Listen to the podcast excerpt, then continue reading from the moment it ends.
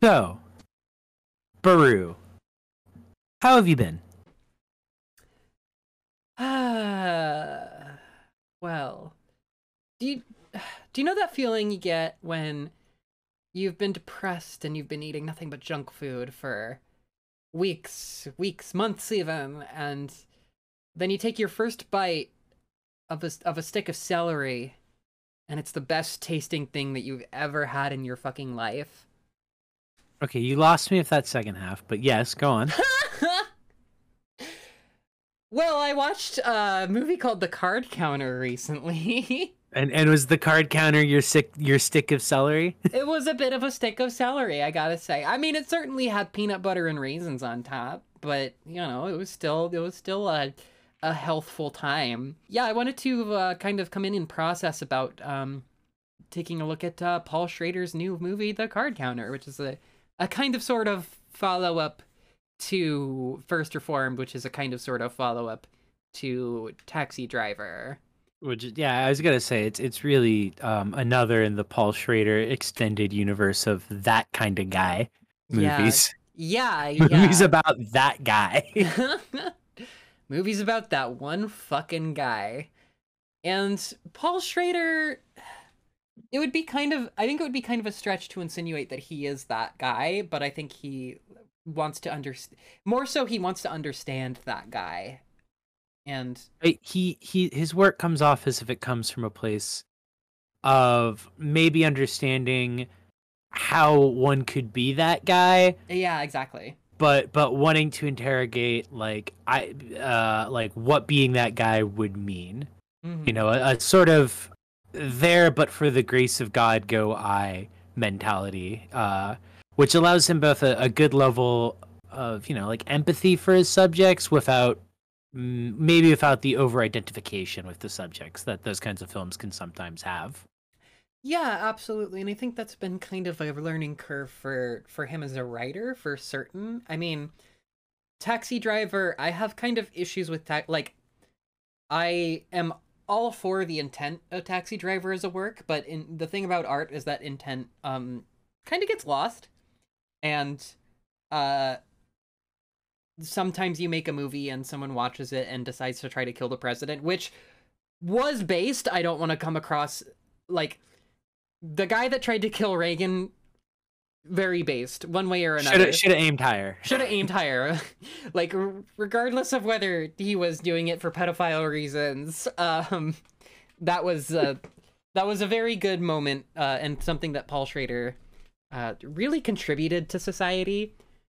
Um, I don't I don't want to insinuate. So Paul Schrader is a man, and he is an he is an old man, and he is an old white man. Uh, and these who are posts all... on Facebook. who posts a lot on Facebook. Oh man, we'll get into that.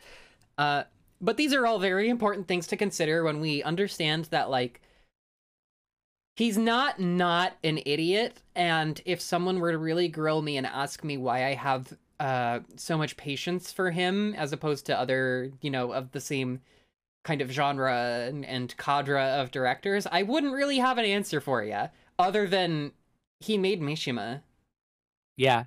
I mean that's that go- that goes a long way. It really does for me. I really enjoyed the card counter. I thought it was really fucking good.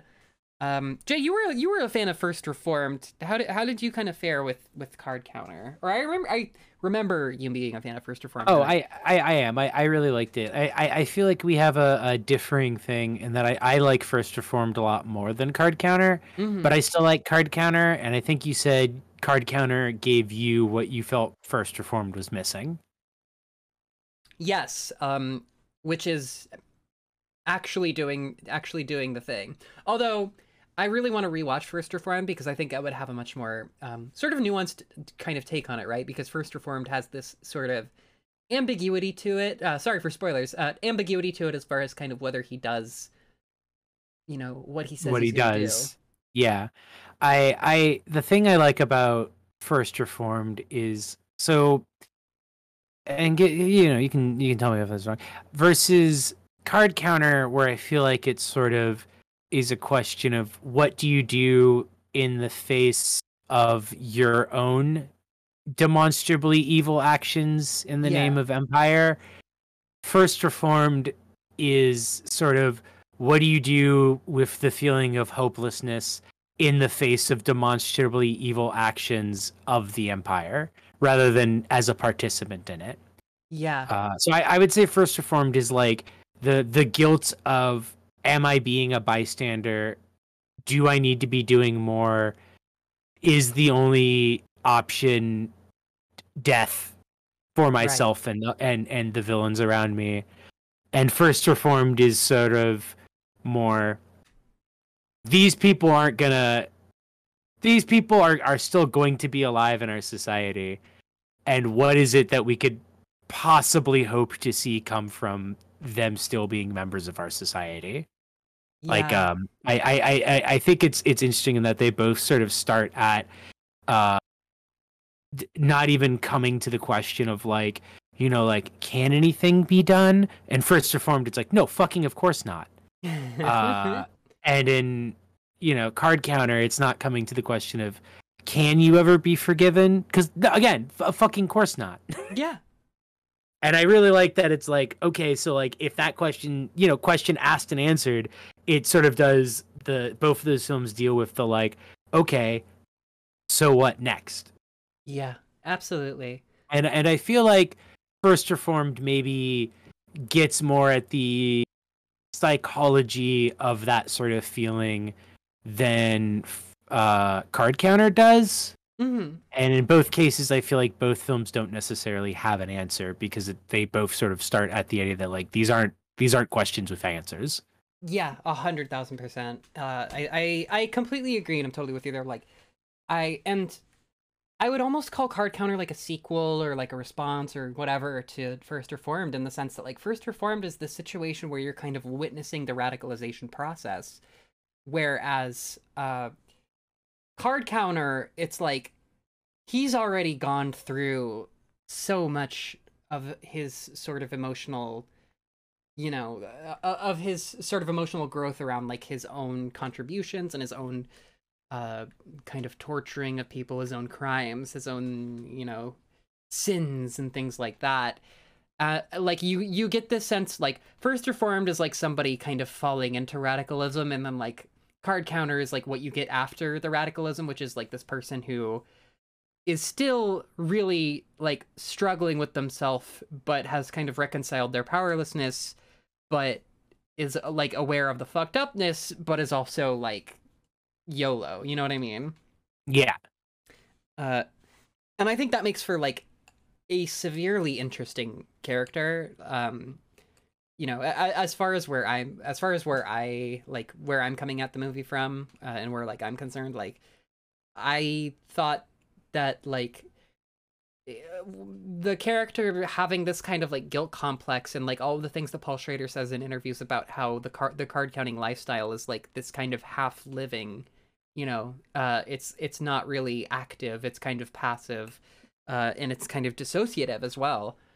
Uh, that's something that i find like really kind of self-evidently interesting in mm. in the context of someone who's uh, dealing with like extreme extreme guilt. Want to point out that like Paul Paul himself says that like there's not really specifically any torture scenes in the movie, um, but there's scenes where like you can tell that torture is happening, and I really have such a deep appreciation for the fact that like in those scenes you don't really like you can see kind of glimpses of the torture that like the inmates are experiencing but it's more about like torturing the audience with this like insanely anamorphic lens that just makes you feel super motion sick uh and like you're about to fall like the way that people's like legs kind of warp into the bottom of the frame is like super yeah. it's so sickening it's like the audience is getting tortured the whole time it's really interesting.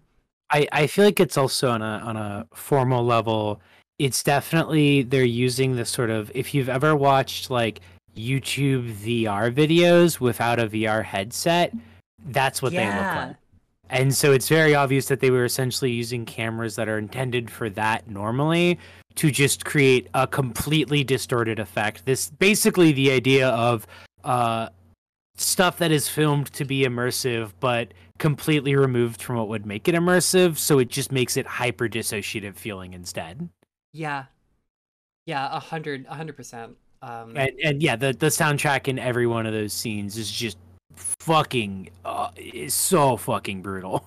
Yeah, yeah, like the fact that it's kind of inflicting the torture on you as opposed to like the sort of you know diegetic sort of inmates or whatever is is, is really fucking cool. And it, it seems like a much more purposeful uh choice than paul's usual kind of idiosyncratic stuff right? Like yeah sometimes sometimes paul will shoot a scene in black and white just to shoot it in black and white because he wants to because he's, he's like i think it looks neat yeah because uh, he's like it's cool man fun to see uh, him working with Willem Dafoe again, uh, obviously. Um, but like the the other the other parts of this cast were also really uh really crucial. Um, I mean, like I I, I thought Tiffany Tiffany Haddish was fucking great. I was I was about to bring her up because I casting her to play literally the most normal human being on earth. Yeah. perfect. Like she's so perfect in the role and it's like really impressive how much she stands out precisely because she's just a normal person. Like she is yeah. the the platonic ideal of a coworker. yeah, and like the way that she kind of stands out among like especially kind of the other like poker champ guys. I God, I really thought a lot of the sort of like side stuff like the america the, like the clearly like the really trumpy guys who are like yeah in the winning all the poker championships and like the fucking the guy who like during the championship like stands up and takes his shirt off and is just like i can't do this anymore uh that stuff is like a really fun and really interesting. Like as much as i think paul just kind of wanted to hang out in casinos for a while it's also like a genuine kind of unflinching sort of look at what casino culture is and how actually how little fun people are having at these events.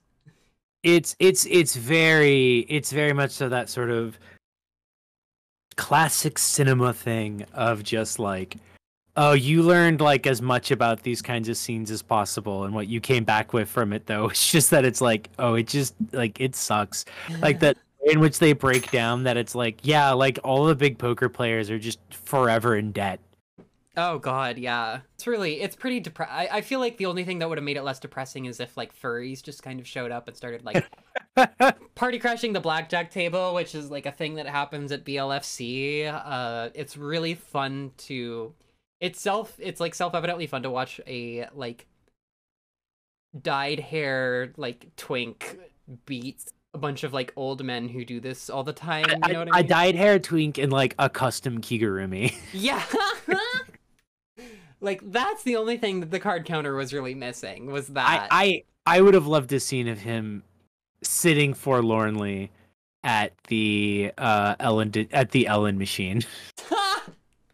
the, the infamous. The, the the for some reason just completely infamous at this point Ellen machine. Like I have mentioned that machine to people who don't go to furry con- furry cons and they know about that machine because it's just crazy. like it's like infamous, I guess, even in like casino culture.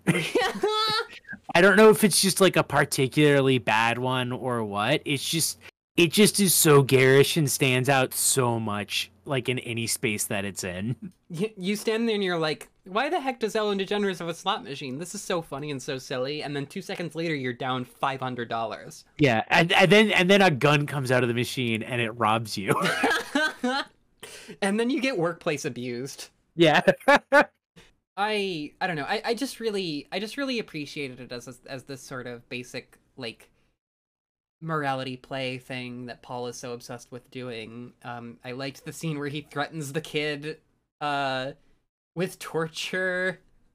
It's uh, so so good because it reveals that like another driving factor of his guilt and why he sort of places these restraints on himself in his life is because he's like you know the, the whole spiel he gives where he's like I I was good at it.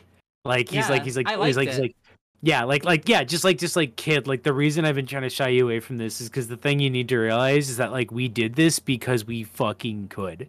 Mm-hmm. Like you you can't like yeah, the guys at the top, you know, all got away without taking any accountability. But like you me and your dad did this shit because like we fucking wanted to and we were good at it. Yeah. Yeah, how do you reckon with the fact that like your life's calling is torture and causing And not only pain? do you have like yeah, like not only do you have a capacity for evil, but you have acted on that capacity for evil and you liked it. Yeah. It it was like something that you got like you got on the horse immediately and you were like super good at it and uh, yeah, you know. Which is a yeah, it, which is obviously a lot um but I don't know. I I I just think there was a lot of a lot that the movie had to say that was really interesting about how about like obviously how people kind of take the fall like the the the folks in the Abu Ghraib photographs who Yeah. like let's be clear here those those are evil photos of evil people doing evil deeds uh and at the same time like card counter brings up a very good point about the, how the people in the photos got in trouble and the people who told them to do the things that they're doing in the photos really Yeah, the people who put them in the photos. never got in trouble got Yeah. promotions got retirement like I- I was blown away at how just blatantly documentarian this, the film would get sometimes about that stuff. Just like newsreel footage, just straight up open facts about like, hey, here are like the the people who did this and got away with it. hmm Maybe now is a good time to kind of talk a little bit about his um his wonderful online presence on Facebook.com. As immortalized on a Twitter account. A, a- a presence so infamous that there is a Twitter account dedicated to documenting it. Yeah, literally. I enter unwashed into a world that disrespects me and despises my values. Just oh, just some real dril tweet shit. That's Just like- him posting a picture of the main actors of Card Counter flipping off the camera and then what the actors of my new movie think of me, which implies that they sent him that photo. that they just took the photo and sent it to him. His post on 9/11 of 2021 like never forget. But let's hear what Paul has to say. I've Uh-huh. always been baffled by those who have transformed the most successful terrorist attack in history into an America the Great moment. It's the same t- it's the same thinking that transformed Jesus Christ into a capitalist. Paul, it's 9/11. Yeah. Why are you posting this? It's on the day. uh, It's the day. But like that, I don't know. That also like reflexively gives me so much respect for him because that's so fucking funny to say. Yeah. Oh, A- and he's, like not wrong. He's not. Yeah. No. He's he's like he's not wrong. Someone, someone replied. Someone replied like, "This is how you promote a fucking movie." Like, s- so fucking funny. Such a big old man brain that's very wrinkled. Yeah, I mean, he's had fo- he's had posts deleted from uh Facebook for having the N word in them, where he was like, he was like discussing some like racist shit that like he and his friends did in the, you know, '60s or whatever, and it's it's just like, man, you you really want him to like understand uh, I don't know. It, it's it's it's kind of this like double edged sword where it's like you you you want him to uh maybe be a little bit more realistic and a little bit more of a part of this world, but his brain is just so interesting and the like. it's it he he really has just this like i the so part of my other thing of like why does paul write guys like that is like i don't think it's necessarily i think the part of them where it's like the reason he writes guys like that is because he relates to them and i think it has a lot less to do with like their capacity for evil and i think it has a lot more to do with like they all kind of talk with the same affectation paul has which is like just does not understand social norms yeah. just like does not like just inappropriate social affect.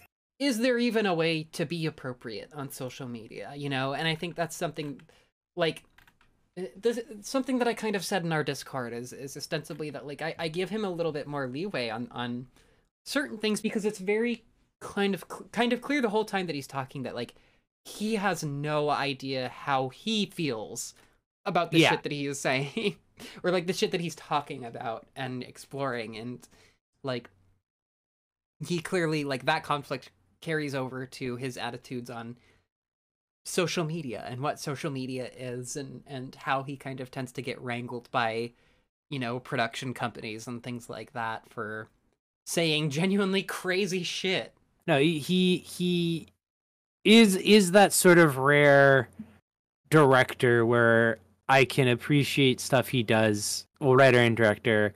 I can appreciate stuff he does precisely because it it's such an unfinished thought.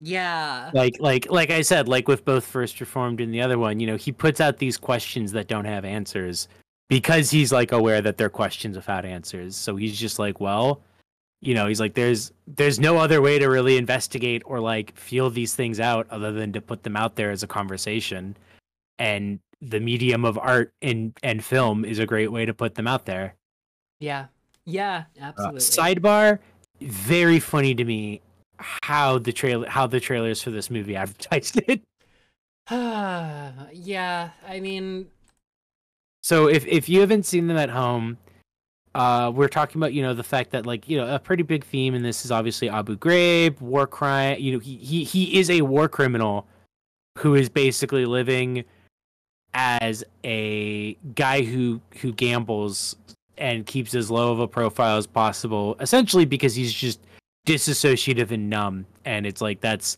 you know he he he did better in prison because it was a place where he felt like he was being punished as he deserved. Um, and the ads for this film make it look like that era of movies when there was like 700 casino heist movies that came out.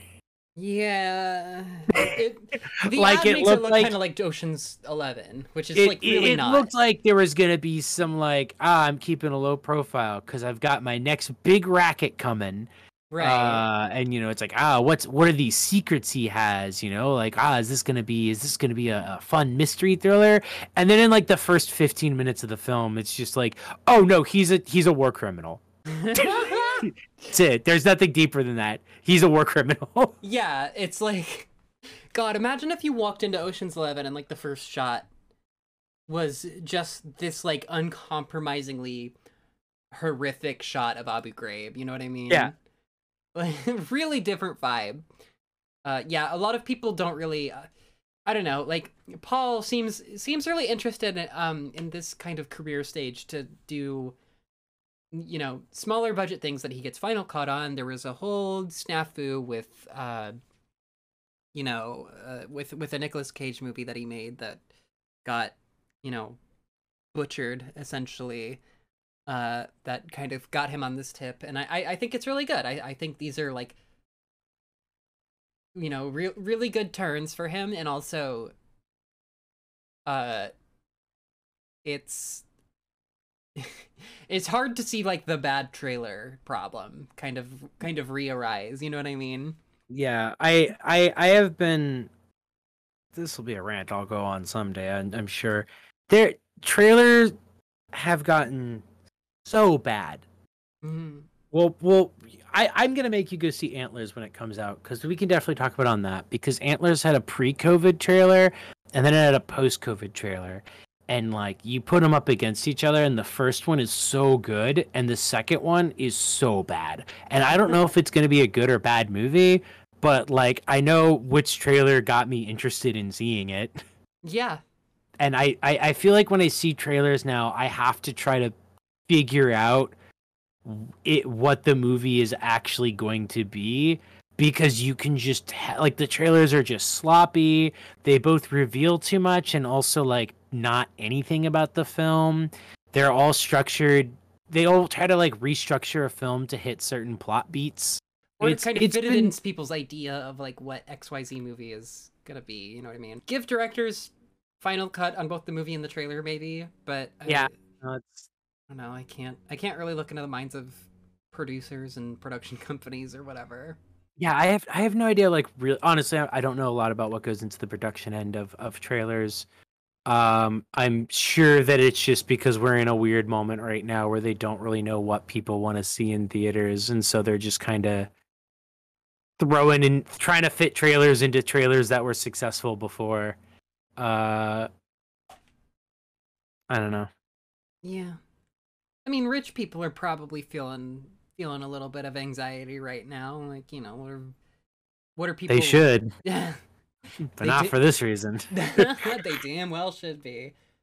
Uh, cause like yeah, I don't know, what do people want to see? There's this whole there's some sort of article where some some rich idiot was like, "Oh, we're pivoting to you know family friendly, wholesome. That's what that's what the people want. That's what we think the people want. It's escapism, family, wholesome shit." And it's just like, okay, good luck.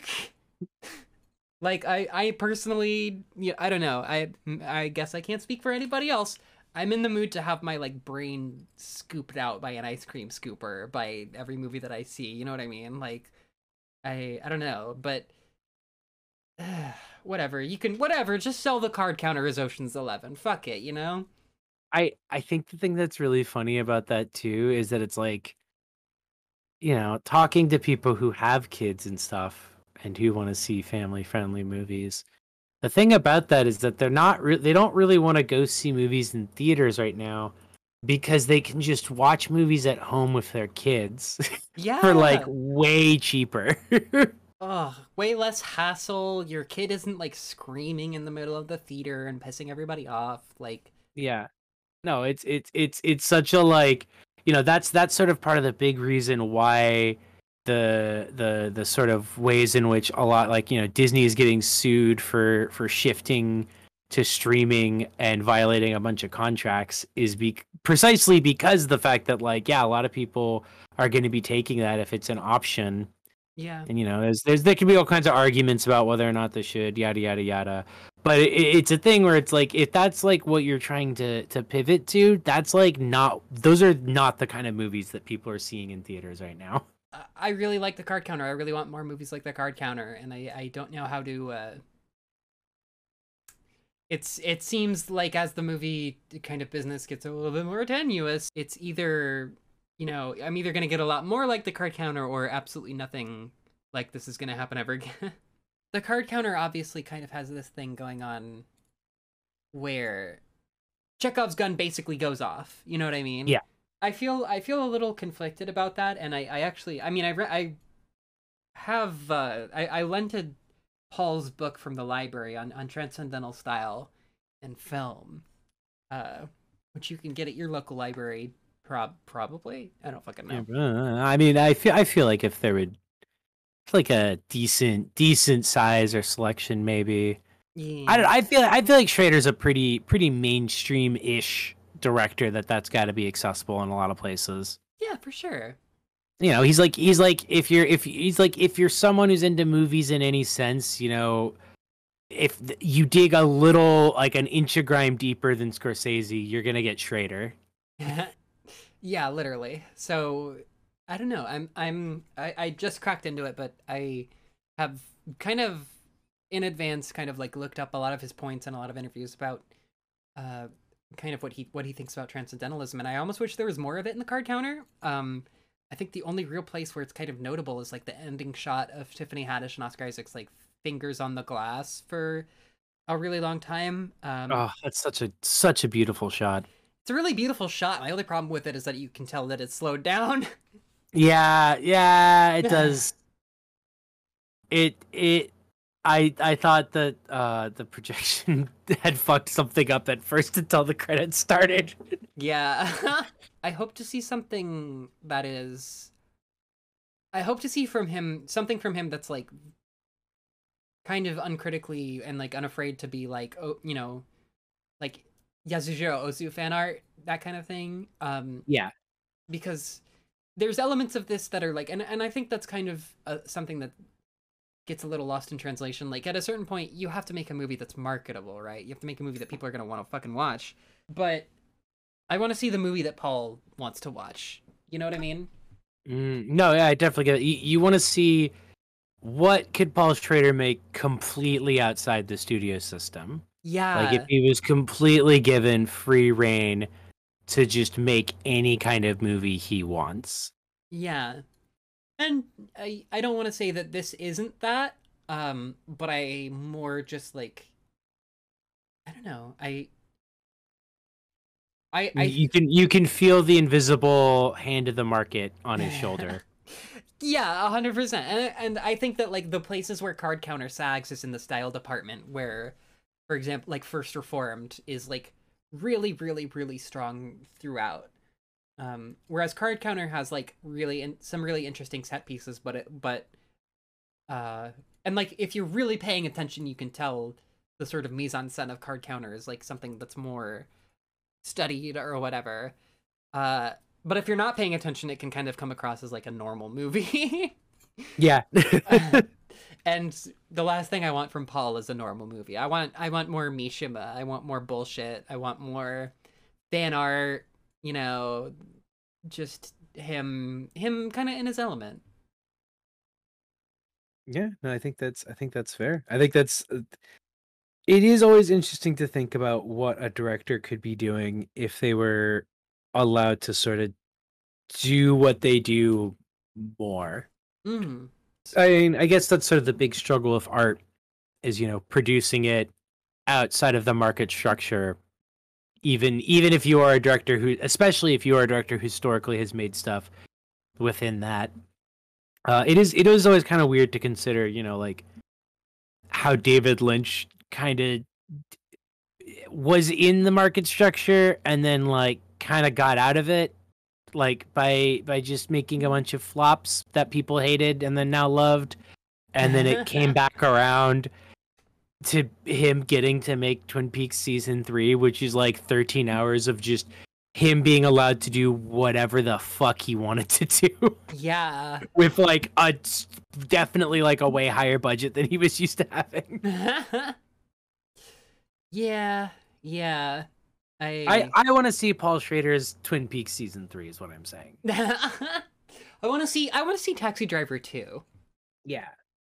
I want you know, what what happened to Travis after that whole situation? Where where did he head off to? It could be about Travis's son. Uh Travis touchdown. Jesus Christ. and, it's, and it's it's Paul Schrader presents No More Heroes. Uh I oh god, what if Paul made a video game? Oh man, a a Paul Schrader like like brought on to like do the script work for a video game would be so funny. but I, I I think if he had the right crew that he was working with, I think you could actually get something really good out of that. Yeah, a video game about like a like retired stunt actor who was like an underground fighter or whatever and he has to work with like some greenhorn like programmer who is working like 80 hour weeks. Paul my email baru with six o's. Two r's at gmail.com i could i could have the pitch for you on your desk by the by the end of the month. I can I have can, it I, i'll listen i'm a fast writer. I can just i can sit in front of the keyboard. I you you know how it is we in this house we tentatively uh hesitantly support paul schrader's. We, we it's not so much a stand so much as like yes but and, uh, facebook post about how you keep getting crushes on lesbians who are actresses. Oh god don't i know it paul? Yeah i was gonna say i think we're at a, we're at about time. Um there's some uh K cups in the lobby if you would like any. Oh yeah, I I, I mean, do you have any any decaf or like I don't know? Tea? Um, I mean, I'll be honest. The, the the the there's probably like maybe five percent caffeine of like a regular cup of coffee in those things. I'm pretty sure they're just like freeze dries flavored dirt. well, I you know I'll I'll drink the sludge. I, yeah. Okay. All right. Well, get home safe. I'll, I'll, oh man, I'll do my best.